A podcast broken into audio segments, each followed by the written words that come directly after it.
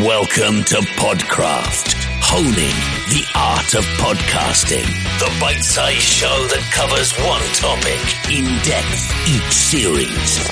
Your complete podcasting guide. Podcraft brings the pieces together so you don't have to. And now your host, Colin Gray. Hey, folks, and welcome to another episode of Podcraft. This season, we're doing monetization how to make a penny or a living out of your podcast. And we've covered just about all the topics now. Uh, getting towards the end of the season, on now to crowdfunding, something that is pretty fashionable right now. People looking into crowdfunding for all sorts of projects, more often products, uh, than something as intangible as a podcast. But I wanted to raise it on this because some podcasts have done really well actually out of crowdfunding. So, something we're going to talk about in this episode. And you can look back at all the episodes from sponsorship to selling a product to all sorts of ways to make money out of your podcast. For the resources and everything mentioned on this episode as well, just go to podcraft.net forward slash 507. But this time around, it's crowdfunding, so let's get started. The podcast host, honing your skills. Get your free equipment buyer's guide at thepodcasthost.com forward slash kit. Get the right equipment. First time. Okay, crowdfunding. So, how does this work for podcasting? Really, it's not the most well explored area.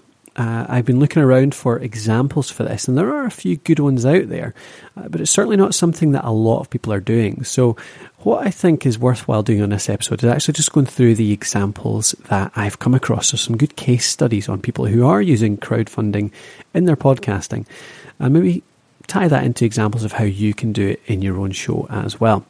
So we'll start off with the, the smaller examples uh, and ways that that could be used for yourself, because really uh, some of the uh, the most uh, successful examples of this are quite big, quite big names with already established communities.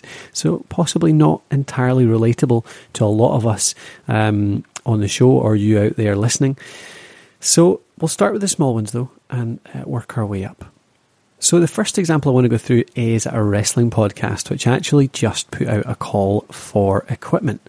So they did a crowdfunding campaign simply to try and raise some money for equipment to upgrade their audio production process uh, really their audio quality, I suppose. So it's probably the most basic call, the most uh, common uh, cost for any podcast just to buy a new kit to make yourself sound better. And it's a, a natural uh, benefit to the listener as well. You can say, well, we're going to buy a new mixer, we're going to buy new mics, and we're going to sound better, we're going to have less background noise, all that kind of stuff.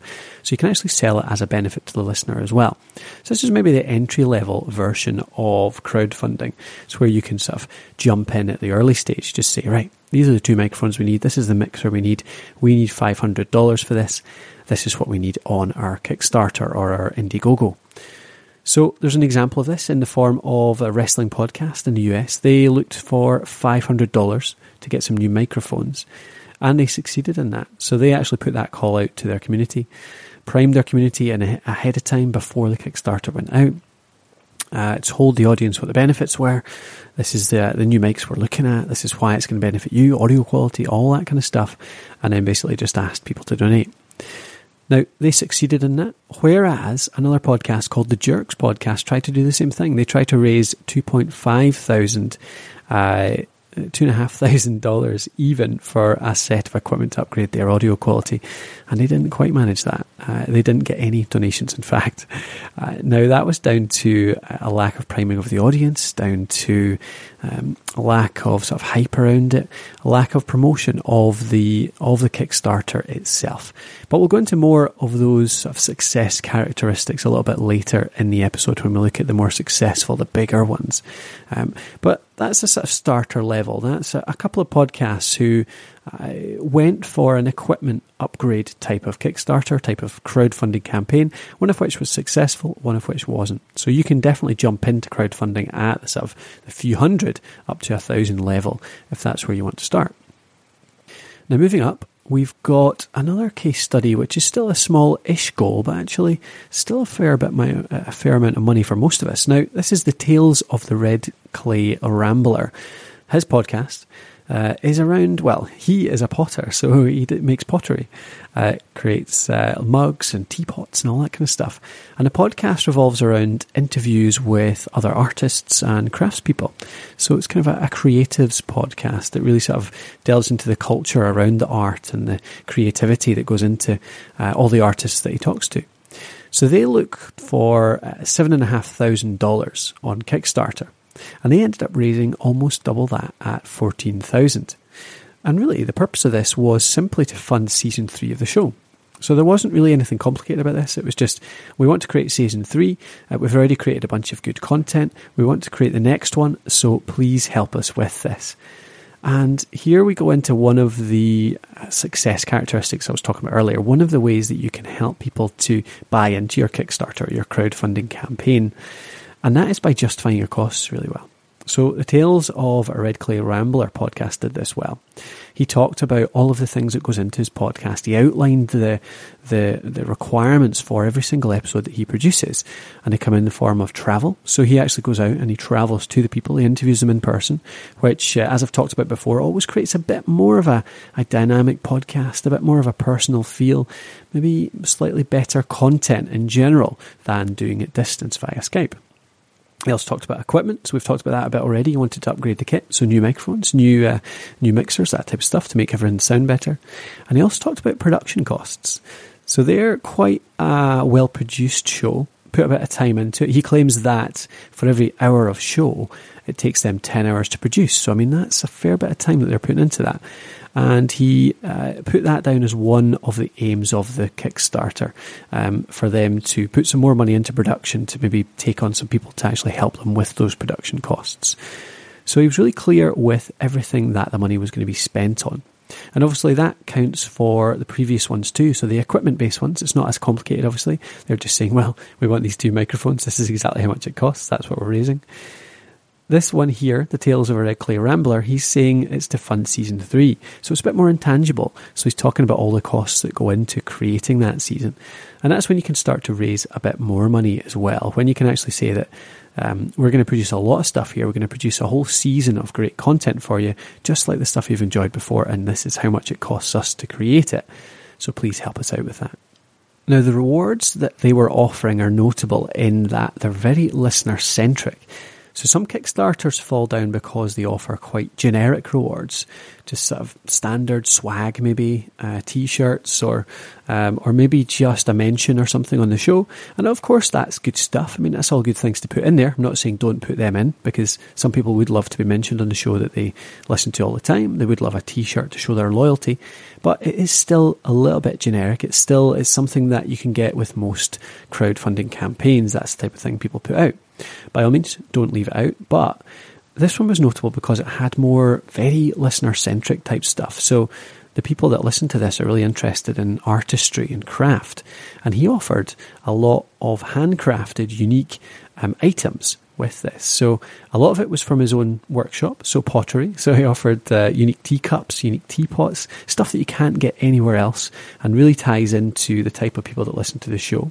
So stuff that really ties into their psyche, maybe really encourages them to to contribute to that crowdfunding campaign, and also instructional videos. So he actually created some instructional videos around how he creates pottery for people that listen to the show for the purposes of learning more about that type of stuff. I mean, he knows his listeners are really into that. That's the kind of thing that they're actually going to pay a good bit of money on. And the fact that that's personal instruction, it's it's something that he's done himself, spent time on. It's not really something that there's a, a natural value to, and therefore they were quite high level rewards. So they were in the hundred dollar mark just for an instructional video. And this is a funny thing about Kickstarter is the fact that people aren't really, I mean, there has to be a value on the rewards that you're giving, but obviously it can be quite a bit of a higher value. Maybe people wouldn't pay a hundred odd dollars for an instructional video if you were to sell it as a course, but because it's a Kickstarter, because you feel like you're supporting something, you're contributing to something, contributing to continue this show, season three, you're also thinking, oh, I'm getting some extra value here. I'm getting these instructional videos he spent time on creating you can create these reward levels that are quite high level that perhaps are sold at a much higher value than they could be otherwise. And he added on a few other quite personal ones as well towards the end around coaching sessions and seminars. So it's stuff that he actually went and did in person. I mean, this is one of the highest value rewards you can offer, obviously, which is your personal time. So if you can afford to do that and you limit it, obviously, I mean, you can't give away a thousand uh, uh, sessions or seminars or anything, uh, take up too much of your time. But if you can offer a limited amount at a really high value um, and you have a really loyal fan base, then people are going to pay for your time. So it's something that's really worth putting into your crowdfunding campaign. Now, there's quite a good uh, example, quite equivalent, uh, over in the UK though. So, over here in the UK, the Tales of a Red Clay Rambler was a US podcast, but just to give a UK equivalent is the Media Podcast. Now, he, uh, the host of the media podcast, wanted to put out uh, fortnightly shows for the coming year, and the Kickstarter or the crowdfunding. Sorry, I keep saying Kickstarter because it's the most probably the most well-known crowdfunding uh, platform, but obviously it's not the only one. A few of these are Indiegogo ones as well, and there's plenty of other crowdfunding campaign uh, platforms out there. But anyway, the media podcast started a crowdfunding campaign, the aim of which was to put out fortnightly shows for the coming year. Had a £9,000 goal and they just beat it. So that's probably equivalent to about $15,000 or so. So just above the level of the Tales of a Red Clay Rambler. And they just promised nothing more than more of the same. So this is an example, I think, of a campaign which really relied on the quality of what they were putting out already, the loyalty of their listeners, that community that he's built up around the media podcast because it wasn't even really justifying the costs around. I mean, he talked a little bit about what goes into creating the show, but really it was just, I want to create more of this. I want to get in more, better interviewees, and I need some money to actually put uh, some time into this, uh, and I would really appreciate your help with it. So it was quite a simple ask, a simple campaign. Rewards on this one were interesting. Uh, anything from a simple thank you uh, on the show, so a shout out, up to a private media area. So this was actually access to um, extras from the show or videos of the interviews, that type of stuff. There was also an event on this one which I thought was very interesting, an autumn ball. So it was a collection of all of the, uh, a collective of all the uh, people who donated to that level would get together at an event and be able to, to hobnob with each other and the host and quite a lot of the interviewees as well. This guy obviously always uh, has connections, so he has a tour of the BBC as well. So obviously works with the BBC, can get people into the BBC studios, and also works with uh, the Fun Kids podcast. So he uh, offered the chance to uh, for a donator's child to co-host the Fun Kids podcast, which is a really fun little, uh, unique uh, reward to offer there. I thought that was great. And then you get up to the really um, the personal ones, the, the personal time ones, as I mentioned before, which was dinner with the producer and picnic with the host as well.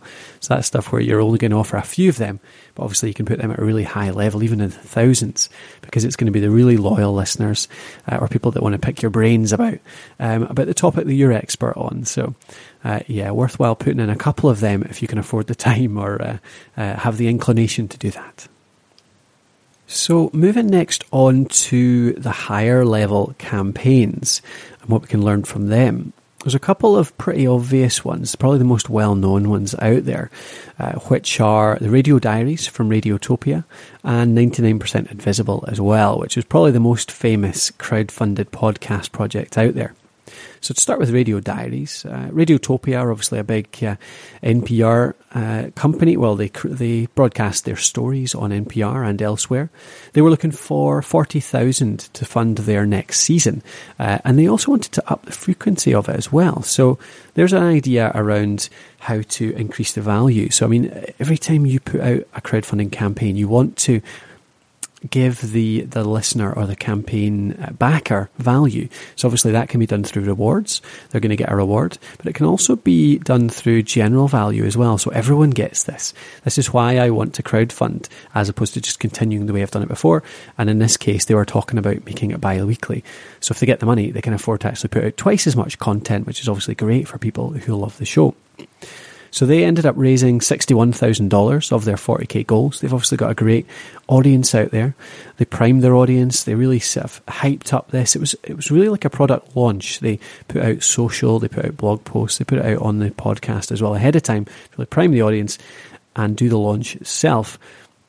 Hopefully raising a good bit of that funding in the early days of the campaign.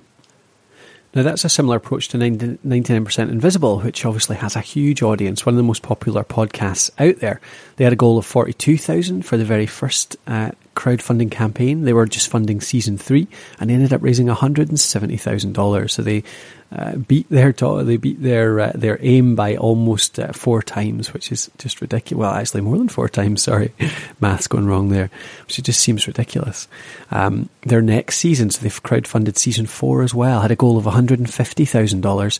Ended up getting nearly well more than double that, three hundred and seventy five thousand dollars. So shows the kind of money that can be made by a podcast when you're putting out great content. You have a really loyal audience. Now, on that loyal audience thing, this is something that is uh, applies to any crowdfunding campaign, but something really important with podcasting ones as well. And that's the fact that I mentioned already, Radio Diaries and 99% Invisible, they really primed their audience. They treated it like a launch. Blog posts, uh, podcasts, social media, all that leading up to the launch, and then really try to gain that momentum in the first week or so. Now, the big key with crowdfunding campaigns is that the vast majority of crowdfunding campaigns that succeed actually raise the bulk of their money in the first few days. So, crowdfunding campaigns really need to gain momentum in that way. Sort of success begets success. So if people see a crowdfunding campaign doing really well, then that really sets up to gain momentum and succeed over the the full month. So, say your crowdfunding campaign is running for a full month, you want to be getting 50% or more of your uh, your goal within that first few days, actually. And it's very rare, apparently, talking to crowdfunding experts, it's very rare for crowdfunding campaigns to do sort of badly in the first week or so, two two weeks, or if they even only get sort of ten percent, twenty percent in the first couple of days, the first week, then generally it's quite unlikely that that campaign will succeed in general. Even if you were to say that they were to keep getting that same proportion each week. So really, it's all about killing that first week, really getting people in there in that first week to really build that momentum, which will take you through right to the end, because that's the sort of, that's the key part, the very start and the very end. That's when you want to get the most of your donations. Now, Radio Diaries and 99% Invisible offered some nice, uh, quite listener centric rewards. Uh, Radio Diaries, for example, had uh, a presentation for companies. So you could actually get Radio Diaries to go out to your company and give you a session on how to use storytelling, how to really use that to, to boost your uh, your business branding. And also a one to one storyteller mentoring, which would be great. They, they would go out and talk to you for five hours um, for that level. I mean, it was about $2,000 to get it. So it was obviously pretty high level. Uh, but uh, to get those storytelling experts to talk to for five hours, that could really boost um, either a business's activities or a person who's uh, creating great media. 99% Invisible were similar. They gave away a lot of swag, so a lot of really nicely designed swag. They're obviously a design uh, podcast, so they had really nicely designed t shirts and lots and lots of posters by people they work with. So that's all really um, sort of stuff that ties right into uh, the types of things that their listeners like. And they were quite brave as well. They offer the Bria producer for a day slot. So they actually, uh, for high, quite a high value, obviously, they can get somebody into their studio uh, who will contribute to one of the episodes of 99% Invisible, actually give their opinions on what should go in, what should go out, and basically shape that episode, which is really interesting. I'd love to go in and just see that process, if nothing else. That'd be something that would really appeal to a lot of people uh, that listen to that show. Okay, so that's a couple of examples of two of the bigger podcasting crowdfund uh, campaigns out there. Will that give you a good example of how it can be done, the types of money that can be earned? Maybe that's a bit of a, a higher level than you'll be looking at right now, but still give some examples of the types of stuff you can do, the approaches you need to take. Last thing I want to do is look quickly at a couple of charity projects, actually. There's a couple of charity ones that, um, well, one charity directly and one probably charity, maybe more a community building project, which did really well out of crowdfunding, which might build something that uh, applies to quite a few of you out there. Now, the first one was called Podcasting for Cancer. This was done on Indiegogo and it was by the uh, the VMware team, which is quite a techie podcast, obviously. But they have a really loyal community, and one of their community sadly lost one of their family members to cancer. And actually, a second member of their family contracted it as well over time. So it really started some motivation around that community to do something about this, or at least to contribute to a charity that dealt with cancer, that tried to treat cancer. They set themselves a goal of $5,000 and they ended up raising twice that, just over $10,000. Uh, they offered lots of rewards, such as advertising, show shoutouts, uh, for you to choose a show topic. It was all virtual and digital, though nothing hugely high value. But it just did really well, I think, because they put the message out there that really this was to raise money for charity. They were all contributing a lot of time to create new episodes, unique episodes that uh, would go on their podcast feed, would give a lot of value to the listeners, but would also have the aim of contributing, obviously, to a charity at the same time. The other example uh, was called Podcasting Puerto Rico. Now, this was a school podcasting project, so maybe more uh, community building than charity exactly. But their goal was to raise $5,000 to be able to go out to Puerto Rico and interview a lot of people in that community to find out more about the culture, the politics. I think it was around a Spanish podcast. So it was a Spanish teacher was going to take some of his students out there to actually learn more about the culture and the language. And they would come back uh, and produce these interviews and create a podcast through it to actually uh, create something quite interesting for future students and also parents or, or just the general public.